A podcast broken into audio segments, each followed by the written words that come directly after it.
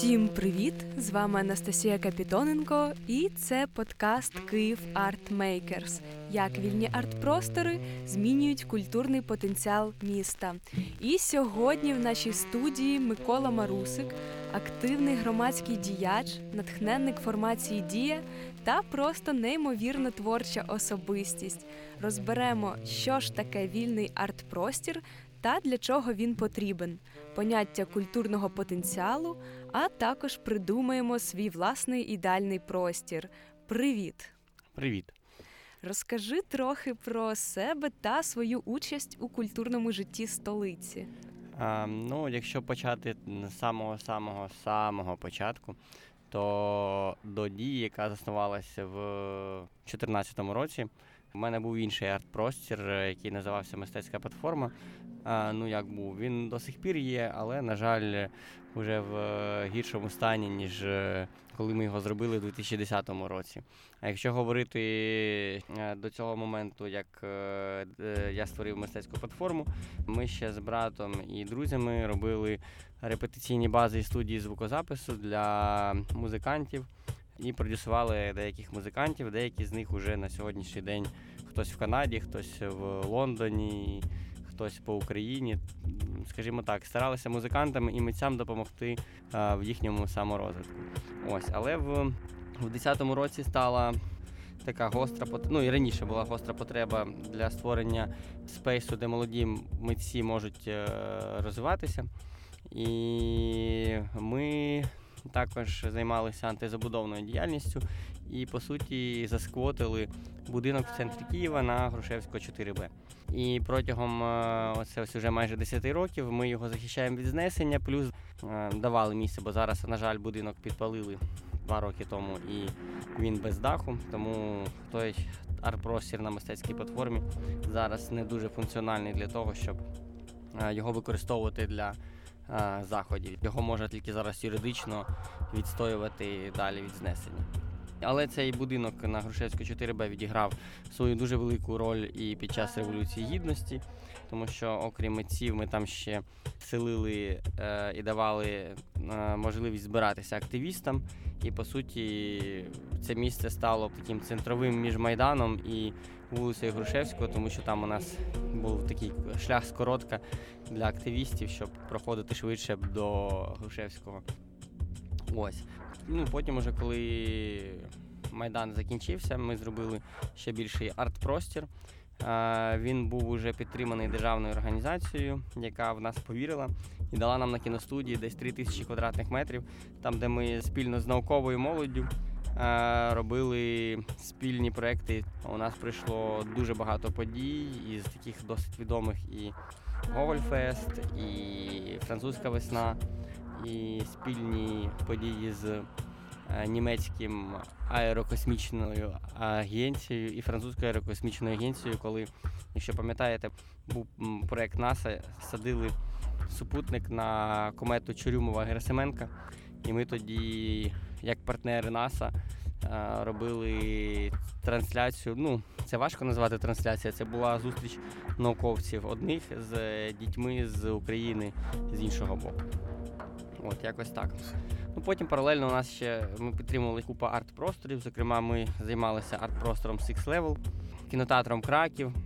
І наразі я вже більше як е, не знаю, вільний митець-консультант е, допомагаю іншим арт-просторам в їхньому становленні, розвитку і пояснюю, як е, як зробити так, щоб арт-простір функціонував, особливо в нинішній час під час пандемії, коли більшість арт-просторів насправді провели кілька місяців в стані е, закритому або майже без відвідувачів. О, то ти вже давно співпрацюєш з арт-просторами, скільки я розумію. А от зараз чим ти займаєшся? Е, ну, У мене була така м, осіння політична кампанія. Я балотувався по подолу до Київради. Ну, не пройшов через те, що все ж е, людям не до мистецтва зараз і не до не до культури. Вони стараються трошки більше е, виживати, аніж думати про те, що культура теж виживає, це теж е, велике питання. Ось, А зараз конкретно я продовжую працювати в своїх мистецьких історіях, дороблюю фільм.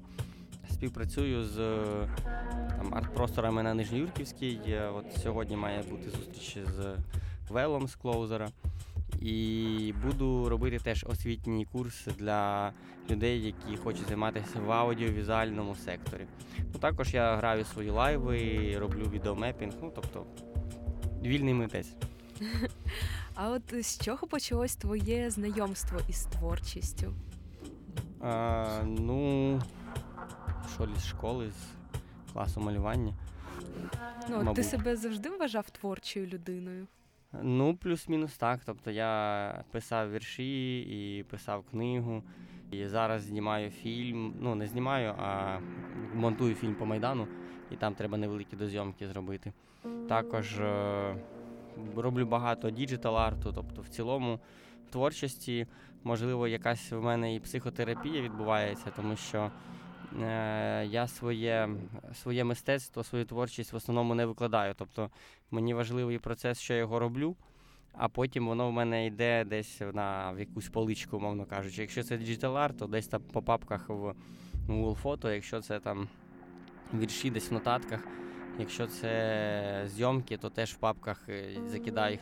Тобто мені подобається сам процес творчості, але я б не сказав би, що у мене є величезна потреба до того, щоб цю творчість викладати і показувати. Можливо, колись пізніше, але зараз е, е, ну не скажу, що там така аж, аж гостра потреба. Тому поки що я в такому м, форматі невідомого митця, нехай буде так. А от що для тебе означає вільний арт-простір і навіщо він потрібен? Я коли був в Парижі, там є такий арт-центр, називається Сан-Кятро 104. Це величезніший павільйон.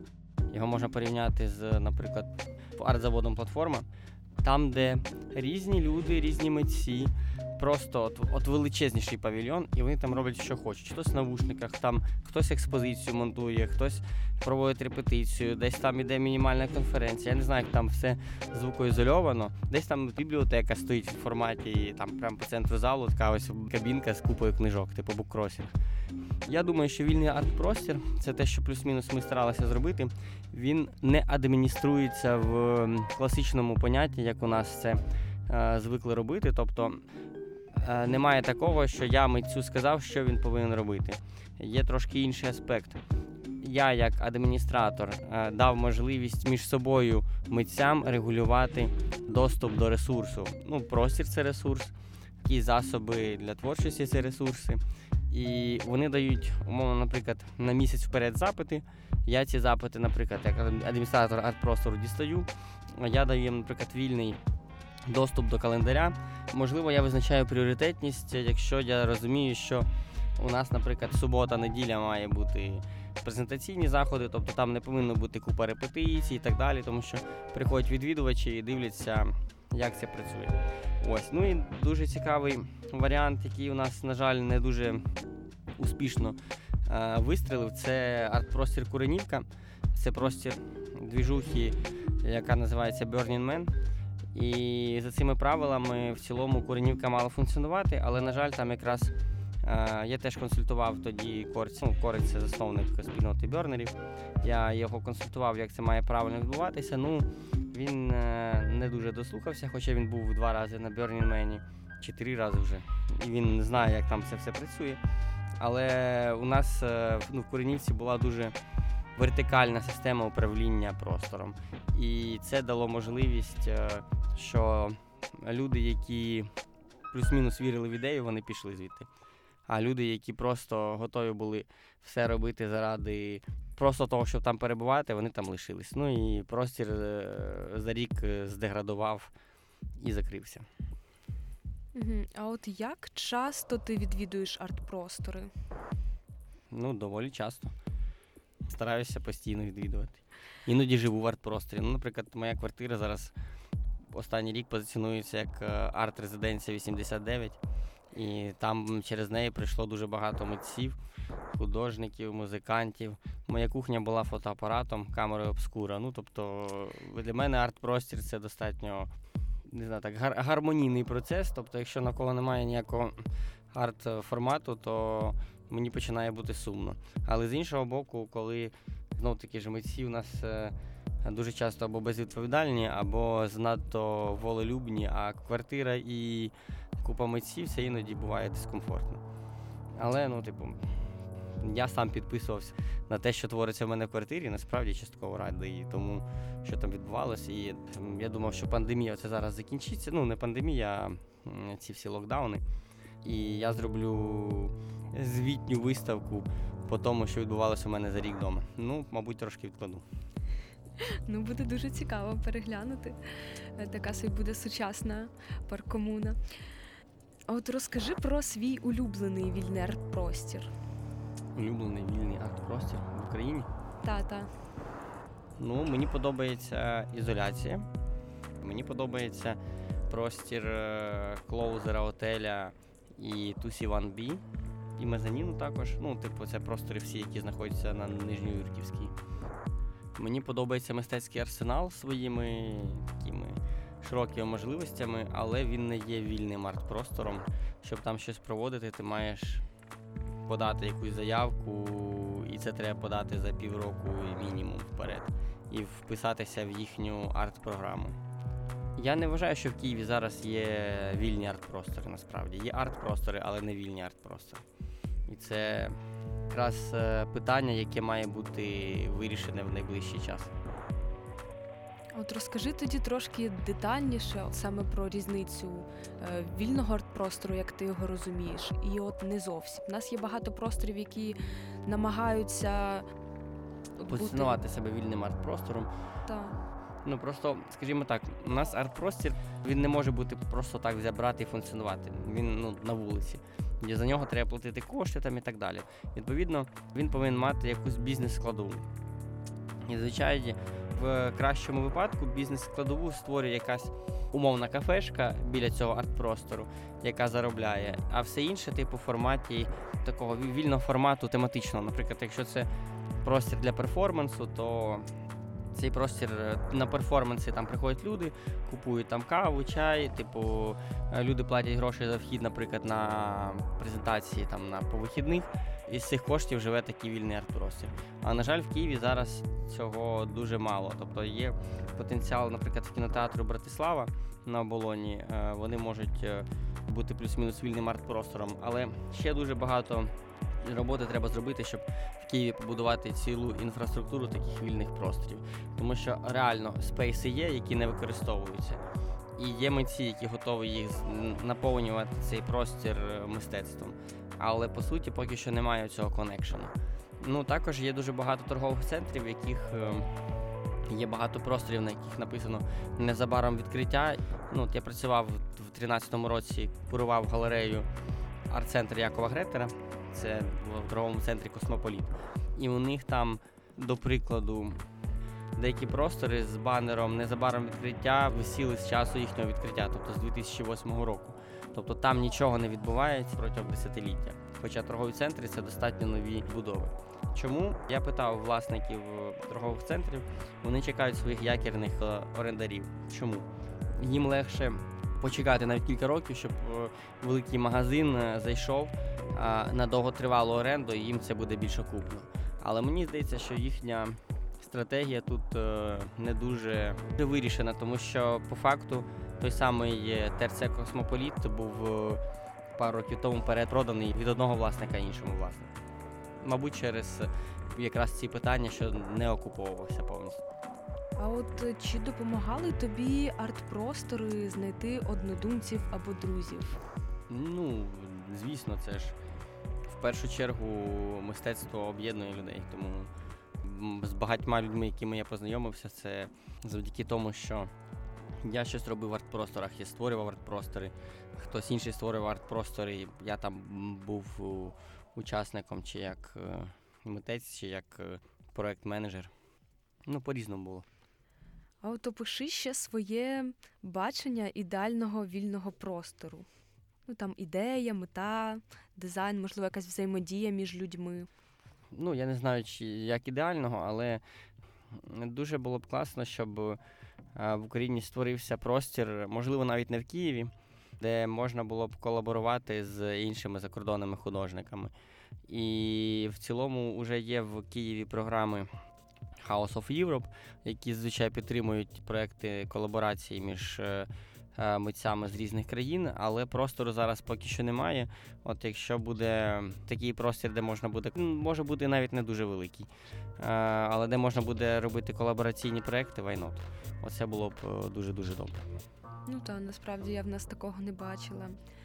Оскільки в тебе є досвід створення арт-простору і навіть у себе вдома, поділись з нашими слухачами, як створити арт-простір у себе вдома. Треба, по-перше, вийти трошечки за рамки.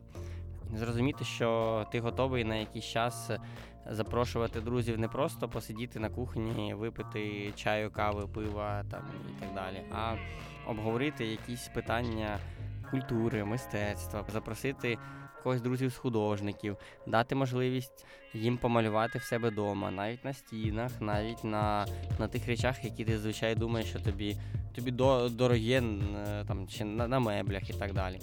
А, Я потім покажу ілюстрації, як це в мене вдома відбувалося. А, ну, Наприклад, е, я закатав кухню в чорний колір. Це це просто для того, щоб вона стала фотоапаратом. Ми закрили вікна, зробили такі дірочки, це була камера обскура.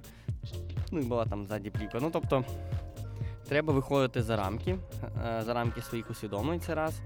Але дуже важливо розуміти, що якщо це квартира, то люди всі люди десь мають жити. І якщо навіть митець приходить і починає замість того, щоб займатися творчістю, починає просто тебе жити.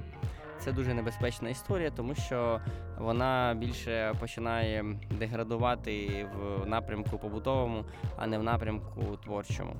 Е, тому, якщо ти запрошуєш митця в свою арт-резиденцію, то митець має щось створити, щось створити нове з тобою, самостійно. Е, це може бути навіть просто розмова. Розмова в якійсь мірі теж творчість, е, і можна дійти до якихось нових концепцій, так би мовити. Ось. Що ще? Так, те, що я ще досі не зробив, але це треба робити. Має бути презентація після арт-резиденції. Тобто не повинно бути все в вакуумі. А якщо ти постійно просто через те проходять якісь митці, то е, вони починають думати, що це нормально, що просто може в тебе пожити. А насправді має бути два тижні резиденція, ще тиждень виставки, навіть якщо це просто видання буклетика, грубо кажучи. О, цікава думка. Але типу, та, я я б стимулював би більшість людей. Тобто у нас в Києві скільки 3 мільйони людей, ну може вже 5, немає значення. Якби хоча б в кожному мікрорайоні був хтось один, хто готовий якийсь будь-який простір давати під такі арт-резиденції, в нашому місті було б набагато більше мистецтва. Я б міг би уявити, що з 3 мільйонів 50 тисяч людей дали свої квартири під арт-резиденції, навіть короткочасні. Це вже великий культурний рух. Ну так.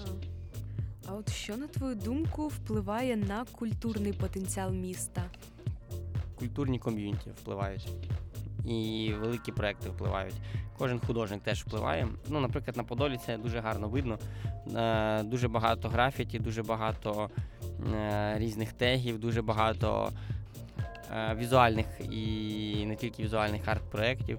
І вони можуть бути від просто хтось там тегнув свій нікнейм до сестер Фельдман, які розмалювали весь поділ своїми красивими такими маленькими муралами.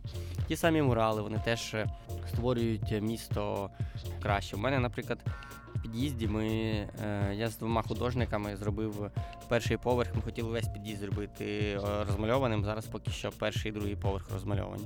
І я ще буду, мабуть, залучати додатково художників, щоб домалювати до дев'ятого поверху. Ну, Це досить масштабний проєкт, але він уже почався. О, цікаво долучитися. А от якою, на твою думку, є роль вільних арт-просторів для розвитку культурного потенціалу? Чим більше людей е, мають можливість займатися творчістю, тим е, творчість дуже сильно впливає на культуру мистецтва. І відповідно, а культура підвищує наш е, достаток в майже в прямому сенсі. Креативна економіка вона набагато швидшими темпами йде, ніж класичні якісь економічні рішення. Тобто, якщо ви створюєте арт-простір і правильно його менеджерите, він може принести набагато більше потенціал для міста і е, в тому числі і туристичний потенціал. Е, найкраще в нашому випадку в Україні представлений Львів. Львів – це один суцільний арт-простір. І куди б ти там не пішов, ти будеш отримувати якесь мистецьке, естетичне, культурне задоволення від перебування в місті, навіть якщо ти просто нікуди не заходиш і просто гуляєш по Львову. Немає значення коли. Це буде весною, влітку, вночі, вдень, ввечері. От Київ як столиця має набагато більший потенціал таке робити. Але поки що вікном в Європу у нас є саме місто Львів.